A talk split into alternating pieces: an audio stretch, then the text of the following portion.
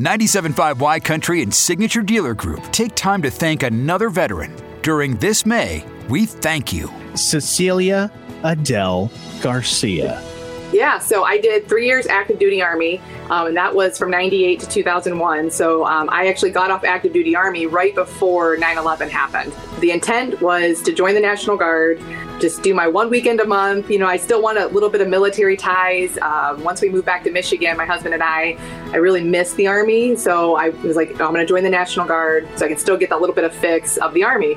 Well, unfortunately, uh, tragically, 9 11 happened pretty much knew instantly uh, that that was probably going to mean something. You know, we weren't, nobody really knew for sure. Um, and for National Guard, it's a little different than active duty. We're not, it takes a little bit longer to activate National Guard soldiers and kind of coordinate everything. So we found out probably going into 2003 that we were going to be deployed to Iraq. And so we spent most of the year of 2003 prepping, getting ready, training um, with the intention that we would leave for Iraq in early 2004. My first three years active duty, I was stateside. I always joke that while I was active duty, I really didn't go anywhere other than you know different states. And then once I was National Guard is when I went overseas. When I was in Iraq, uh, we were truck drivers. I kind of came up with this idea. It was a fictional female soldier, and it was um, you know what would happen if a female soldier went missing in action. Up until that time, Jessica Lynch was the only female soldier that did go missing. Luckily, she was found. She's alive today and doing very well. But you know the thought just got stuck in my head, and so I was constantly thinking about what would happen if I went missing. So the story kind of started and just kind of festered in my head for close to 17 years before I finally put the pen to paper and started writing the book.